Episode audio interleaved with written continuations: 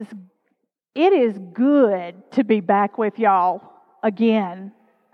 I have missed you, and I worshiped online with you. I'll be honest with you, the first week that I was out, in case you don't know, I, I caught COVID and um, was sick. That first Sunday, I, uh, I went to sleep part of the way through. No, no offense, Kyle.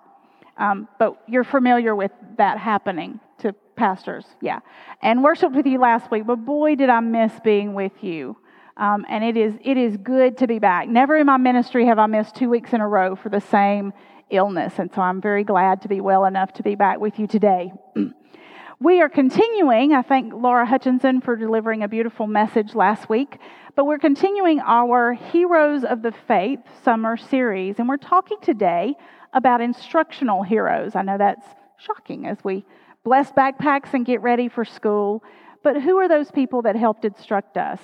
Our passage in Scripture is from Acts chapter 18. I'm going to read verses 1 through 3 and then skip over to verses 24 through 28. Um, you will find these words on the screen. May God open these words of Scripture to us and speak to us this morning. After this, Paul left Athens and went to Corinth. There he found a Jew named Aquila, a native of Pontus. He had recently come from Italy with his wife Priscilla because Claudius had ordered all Jews to leave Rome. Paul visited with them. Because they practiced the same trade, he stayed and worked with them. They all worked with leather or made tents. Verse 24 Meanwhile, a certain Jew named Apollos lived in Ephesus. He was a native of Alexandria and was well educated and effective in his use of the scriptures. He had been instructed in the way of the Lord and spoke as one stirred up by the Spirit. He taught accurately the things about Jesus, even though he was aware only of the baptism John proclaimed and practiced. He began speaking with confidence in the synagogue. When Priscilla and Aquila heard him, they received him into their circle of friends and explained to him God's ways more accurately. When he wanted to travel to Achaia, the brothers and sisters encouraged him and wrote to the disciples so they would open their homes to him. Once he arrived, he was of great help to those who had come to believe through grace. He would vigorously defeat Jewish arguments in public debate, using the scriptures to prove that Jesus was the Christ. This is the word of God for the people of God. Thanks be to God. This is a beautiful story of people instructing one another in Scripture. Apollos was born in Alexandria. There was a strong Jewish community in Alexandria in Egypt. So he's been raised in Scriptures. And at some point, he comes to know Jesus as the Messiah. So he's already interacted with followers of Christ before. And he has heard of John's baptism, John the Baptist or John the Baptizer, who's come through, encouraging people to repent He's heard the message that John said, I am only pointing the way to the Messiah, the one who's coming after. And he had found the one coming after. But he didn't know all. And so we try to figure out what is it that he didn't know. In Acts chapter 19, the next chapter, we have the story of Paul coming to Ephesus. And we hear that they hadn't heard about being baptized in the name of Christ, and they hadn't heard about followers receiving the Holy Spirit. They knew about repentance, they knew about Jesus being the Christ, but they hadn't been baptized into becoming followers and disciples of Jesus. They didn't know that the Holy Spirit was coming and dwelling in each believer and empowering them and emboldening them to live as Christ taught us to live. So Paul called up the rest of the Ephesians in chapter 19. It was Priscilla and Aquila who took Apollos under their arms. I love the way the CEB translation we use this morning says they took him into their circle of friends and helped him understand the ways of God even more fully.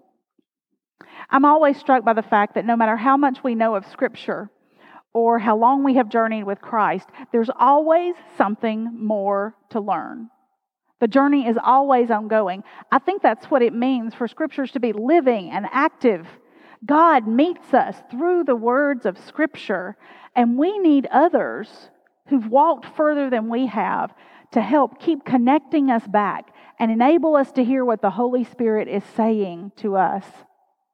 As I reflected on my own journey, I remembered some teachers who have been incredibly instrumental to me.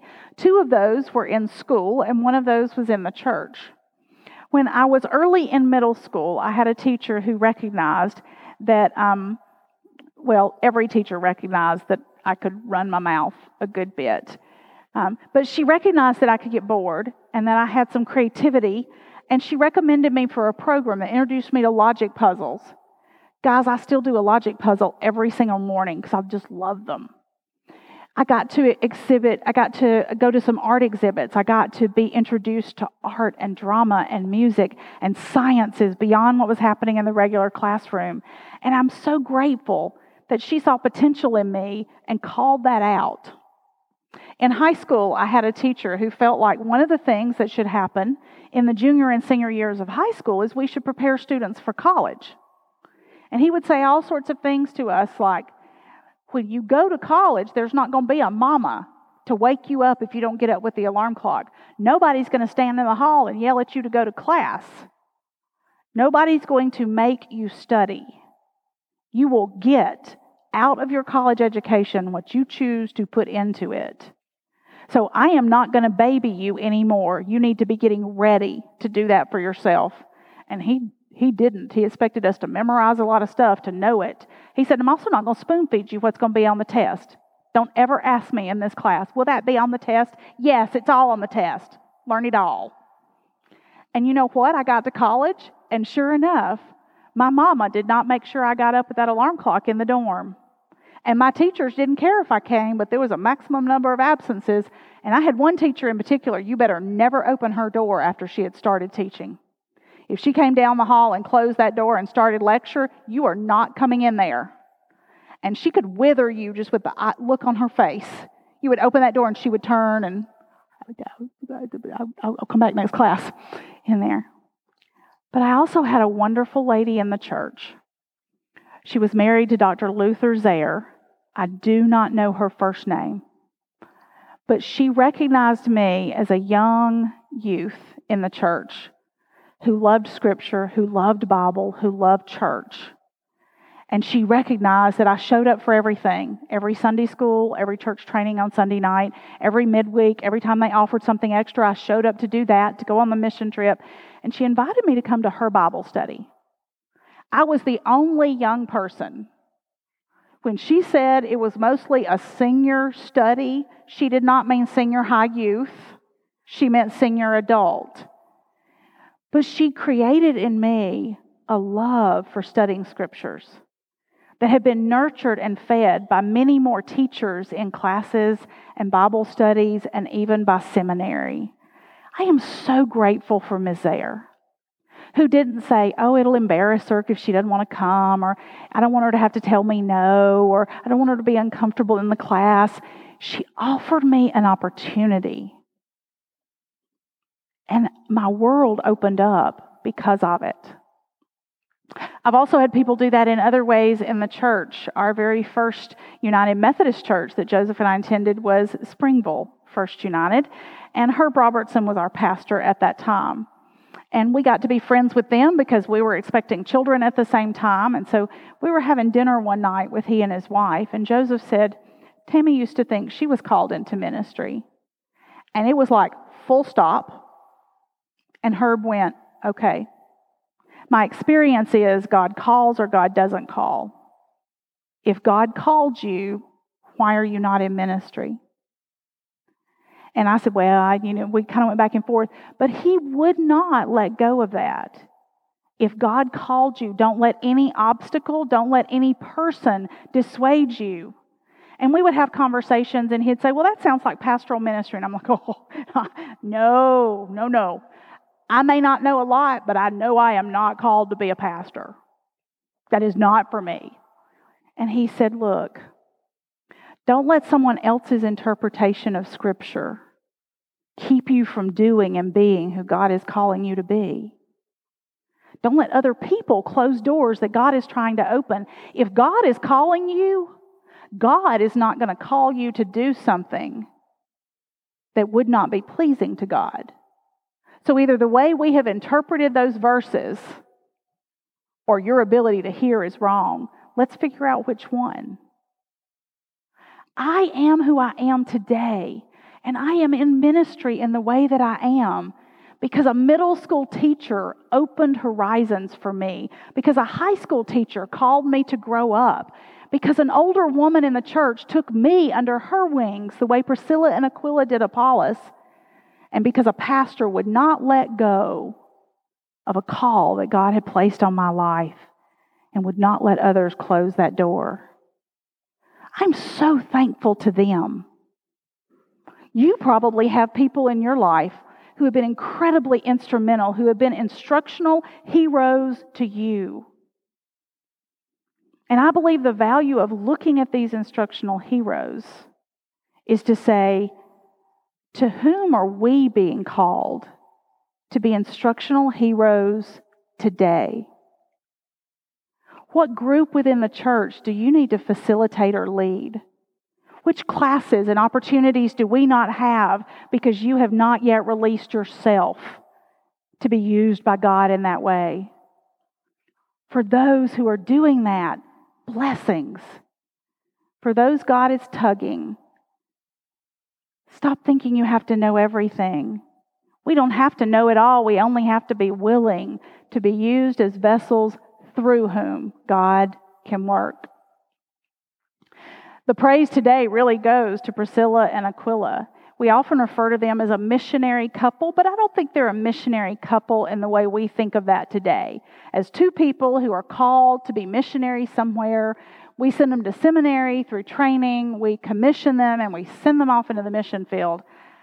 I think Priscilla and Aquila were a Christian couple who saw every place they went as their missionary field because they made tents, they worked with leather, they made structures that needed the heavy quilting of leather and of tents.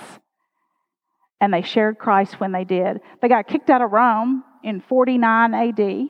Um, Claudius decided that Jewish people were part of the problem. They wouldn't worship all those other gods. They insisted on that one true living God thing. And he just said they just all need to get out of Rome. Just get out. So that's how Priscilla and Aquila ended up in the place where Apollos ended up. Their paths crossed.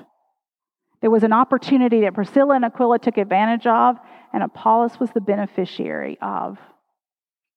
Now, there are a couple of different theories. There's a book in our Bible called Hebrews, and it is another anonymous book, like a lot of them. It's traditionally been attributed to Paul, but there are almost no academic scholars in the world of theology who actually believe Paul wrote the book of Hebrews. It's very different in language and syntax and the way it flows than anything else that Paul wrote. When I was in seminary, I was instructed that more than likely Apollos wrote it. And if Apollos wrote it, he did so because Priscilla and Aquila helped him have the understanding.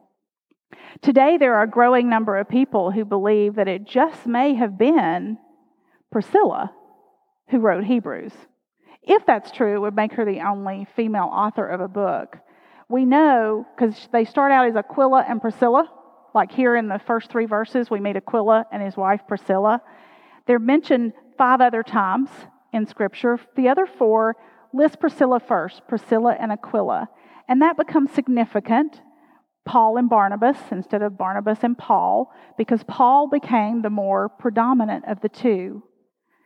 It's very likely that Priscilla had the persuasive ability and the personality to stand in front of the group, and it may have been that Aquila had the more organizational and pastoral pieces of that. And what we now have as Hebrews may very well have been the foundational talk that they would start with whenever they went to a new community to explain to the Jewish people how Jesus was and is the Messiah from Scripture. However, all of that unfolds. We see Priscilla and Aquila having um, influence on Paul and Apollos and congregations. We have the opportunity to be influential on people, to instruct them, to inspire them, to open doors to people. May God use us to be grateful for those who instructed us and willing to be instructors to others. Let us pray. Gracious and loving God, for all those who have poured into our lives, we are grateful. For all the opportunities that you place before us to pour into the lives of others, give us ears that can hear, eyes that can see, and hands and feet empowered and emboldened by your Holy Spirit to take advantage of that opportunity. Through Christ our Lord. Amen.